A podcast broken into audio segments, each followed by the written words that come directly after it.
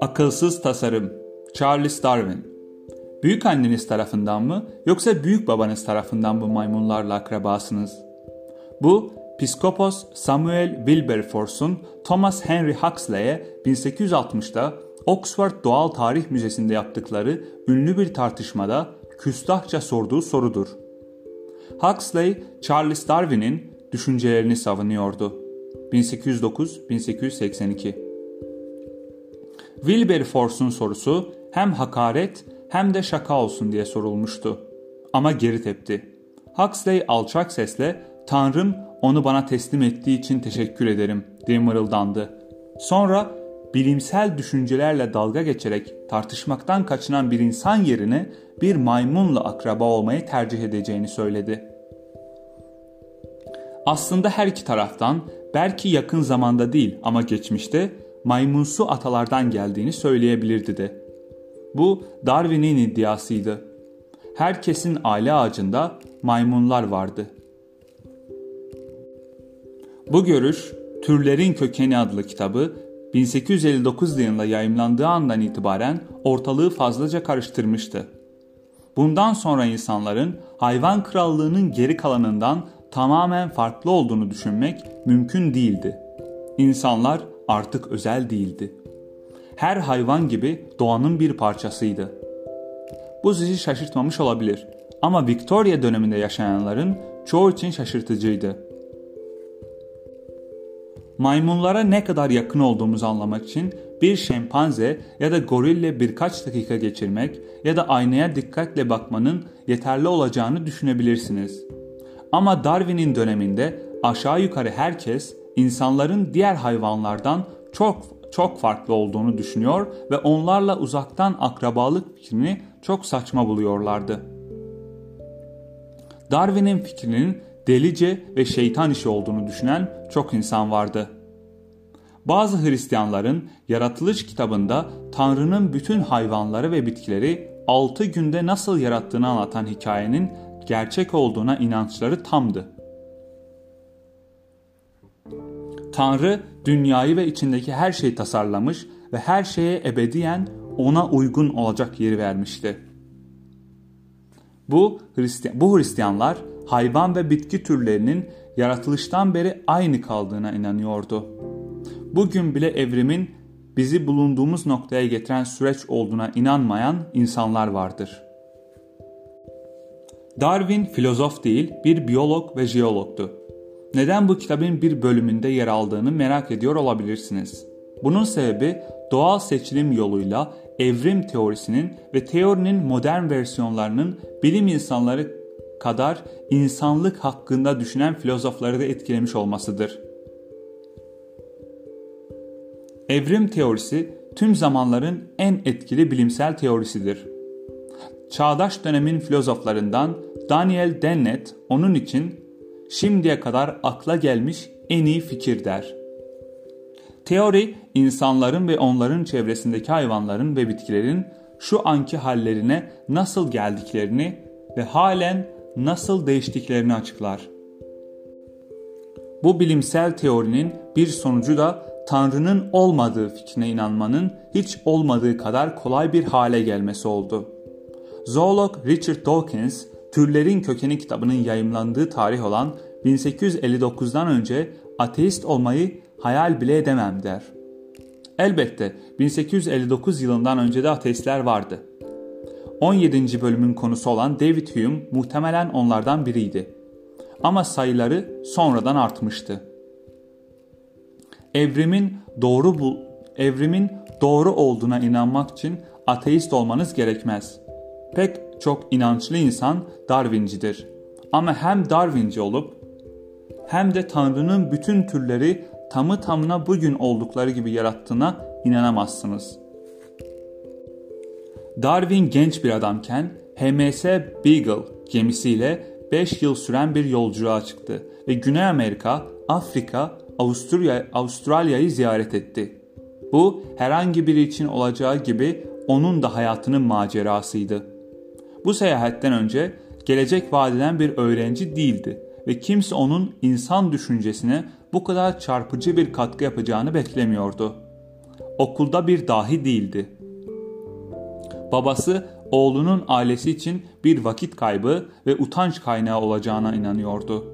Çünkü Darwin zamanının çoğunu fare avlayıp vurmakla geçiriyordu. Gençken Edinburgh'da tıp eğitimine başladı ama başarılı olamadı ve papaz olmak için Cambridge Üniversitesi'nde teoloji eğitimine yöneldi. Boş zamanlarında bitki ve böcek toplayan hevesli bir doğa bilimciydi. Ama tarihin en büyük biyologlarından biri olacağına dair hiçbir belirti yoktu. Birçok açıdan bir parça şaşkın biri gibiydi. Ne istediğini gerçekten bilmiyordu. Ne var ki Beagle yolculuğu onu tamamen değiştirdi. Bu gezi kısmen geminin ziyaret ettiği yerlerin kıyılarını haritalamak amacıyla dünyanın çevresinde yapılacak bilimsel bir keşif gezisiydi. Gerekli niteliklere sahip olmamasına rağmen Darwin geminin resmi botanikçisi olarak işe girdi. Ama gittikleri her yerde taşları, fosilleri ve hayvanları da detaylı bir şekilde inceledi. Bu küçük gemi hızla Darwin'in topladığı örneklerle doldu. Neyse ki koleksiyonun çoğunu araştırmaya hazır halde depolanması için İngiltere'ye gönderebildi. Gezinin tartışmasız en değerli bölümü Güney Amerika'dan 500 mil uzaklıkta Pasifik Okyanusu'nda yer alan bir grup volkanik ada olan Galapagos adalarını ziyaret etmeleriydi. Beagle Galapagos adalarına 1835'te ulaştı. Burada dev kaplumbağalar ve deniz seven iguanalar gibi incelenecek bir sürü ilginç hayvan vardı. Her ne kadar o sırada henüz Darwin için çok açık olmasa bile teorisinin en önemli bölümünü ispinozlar oluşturuyordu. Bu küçük kuşlardan birkaç tanesini avladı ve onları daha ayrıntılı incelemeler için İngiltere'ye gönderdi. Daha sonraki ayrıntılı incelemeler bu kuşun 13 farklı türü olduğunu gösterdi. Aralarındaki küçük farklılıklar genellikle gagalarındaydı. Darwin İngiltere'ye döndükten sonra rahip olma planlarından vazgeçti. Seyahati sürecinde gönderdiği fosiller, bitkiler ve ölü hayvanlar onu bilim dünyasında oldukça ünlü biri yapmıştı. Artık tam zamanlı bir doğa bilimci olmuştu ve uzun yıllar evrim teorisi üzerinde çalıştı. Aynı zamanda genellikle kayalara ve gemilerin gövdesine yapışan kaya midyesi üzerine dünya çapında bir uzman oldu. Düşündükçe hayvanların doğal bir süreçte evrim geçirdiğine ve sabit kalmak yerine devamlı değiştiklerine daha çok inanmaya başladı. Sonunda çevrelerine daha iyi daha iyi uyum sağlayan bitki ve hayvanların çeşitli özelliklerini yeni nesillere aktarabilmeye yetecek kadar uzun süre hayatta kalma olasılığının daha yüksek olduğunu ortaya koydu. Uzun sürede bu örüntü bulundukları çevrede yaşamak için tasarlanmış görünen hayvanları ve bitkileri meydana getiriyordu. Galapagos adaları evrimin en önemli kanıtlarından bazılarını sağlamıştı. Örneğin tarihin bir noktasında ispinozlar muhtemelen kuvvetli bir rüzgarla taşınarak ana karadan bu adalara ulaşmıştı. Binlerce kuşaktan sonra adaların her birindeki kuşlar yaşadıkları yere yavaş yavaş uyum sağlamıştı. Aynı türdeki bütün kuşlar birbirinin aynısı değildi. Genellikle birçok farklılık vardı. Örneğin bir kuş diğerinden daha sivri bir gagaya sahipti. Eğer bu gaga türü kuşların daha uzun hayatta kalmasını sağlıyorsa üreme şansı daha fazla oluyordu. Örneğin tohumları eşelemek için uygun gagaya sahip olan bir kuş etrafta pek çok tohumun olduğu adada daha rahat yaşayabilirdi. Ama ana besin kaynağının kırılması gereken kabuklu yemişler olduğu bir adada sıkıntı çekiyordu. Gaga biçiminden dolayı yemek bulmakta zorlanan kuş çiftleşecek ve soyunu devam ettirecek kadar uzun hayatta kalamazdı. Bu durumda gaga biçiminin sonraki kuşaklara geçme şansı azalıyordu. Yemek bulmaya uyumlu gaga yapısı olan kuşların özelliklerini yeni nesillere geçirme şansı daha fazlaydı. Bol tohum olan adalarda tohum yemek için uygun gagası olan kuşlar baskın hale geliyordu. Binlerce yıl boyunca bu adaya gelen ilk türden oldukça farklı yeni bir türün ortaya çıkmasına sebep oluyordu. Uygun gaga yapısına sahip olmayan kuşlar zamanla ortadan kalkıyordu. Farklı şartlara sahip bir adada ise çok az farklı olsa da başka bir ispinoz türü ortaya çıkıyordu. Uzun zaman dilimleri içinde kuşların gagaları giderek çevrelerine daha iyi, iyi, iyi uyum sağlıyordu. Farklı adalardaki farklı koşullar hayatta kalan kuşların o çevreye en iyi uyum sağlayanlar oldukları anlamına geliyordu. Darwin'den önce de Darwin'in büyük babası Erasmus Darwin de dahil hayvanların ve bitkilerin evrim geçirdiğini öne sürenler olmuştu. Charles Darwin'in eklediği şey ise doğal seçilim yoluyla uyum sağlama teorisiydi. Bu süreç çevrelerine en iyi uyum sağlamış canlıların özelliklerini sonraki nesillere aktarmak üzere hayatta kalmasına yol açar. Hayatta kalma mücadelesi her şeyi açıklar. Bu sadece farklı türler arasında bir mücadele değildir. Aynı türün üyeleri de birbirlerine karşı hayatta kalma mücadelesi verir. Kendi özelliklerini gelecek nesle aktarmak, aktarmak için hepsi bir mücadele içindedir. İşte bu akıllı bir zihin tarafından yapılmış gibi görünen hayvanların ve bitkilerin temel özelliklerinin nasıl ortaya çıktığını gösterir. Evrim anlamsız bir süreçtir. Arkasında bilinç ya da tanrı yoktur ya da en azından arkasında bunun gibi bir şeyin olmasına ihtiyacı yoktur.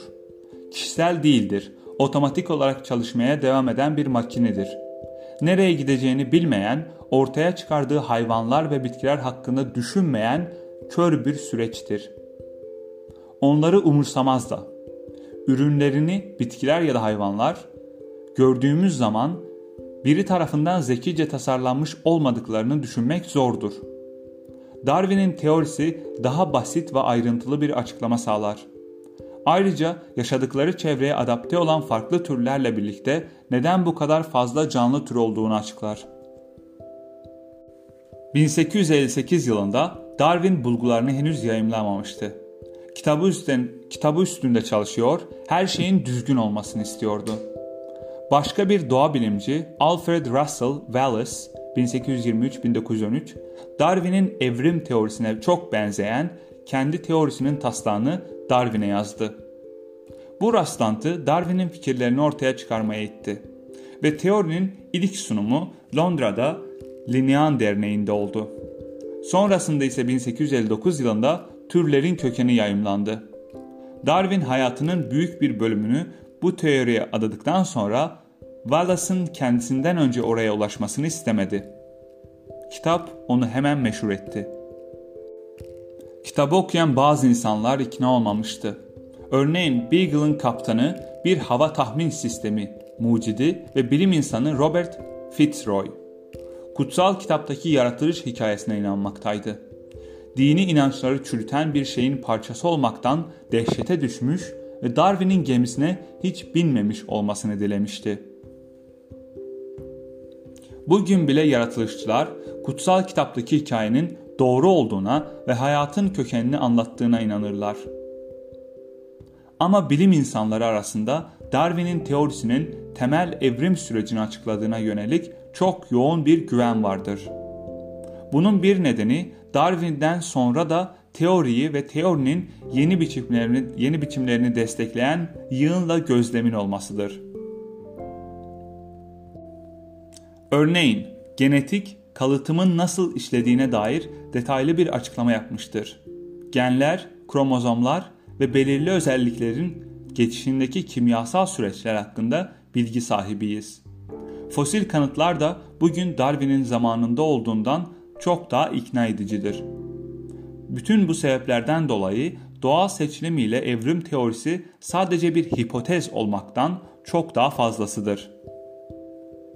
Onu destekleyen azımsanmayacak ağırlıkta kanıt olan bir hipotezdir. Darwinizm geleneksel tasarım argümanını şu ya da bu şekilde yok etmiş ve pek çok insanın inançlarını sarsmış olabilir. Ancak Darwin'in kendisi bile Tanrı'nın varlığına ilişkin sorular karşısında açık fikirli görünür. Meslektaşı bir bilim insanına yazdığı mektubunda bu mesele üzerinde bir sonuca gerçekten de varamayacağımızı belirtmişti. Konunun bütünü insan zihni için fazla derin. ve ekler. Bir köpeğin Newton'un zihni hakkında yorum yapmasından farkı yoktur. Dini inanç hakkında yorum yapmaya hazır ve bu konuyu Darwin'in aksine ömrü boyunca çalışmalarının merkezi haline getiren bir düşünür Sören Kierkegaard'tı.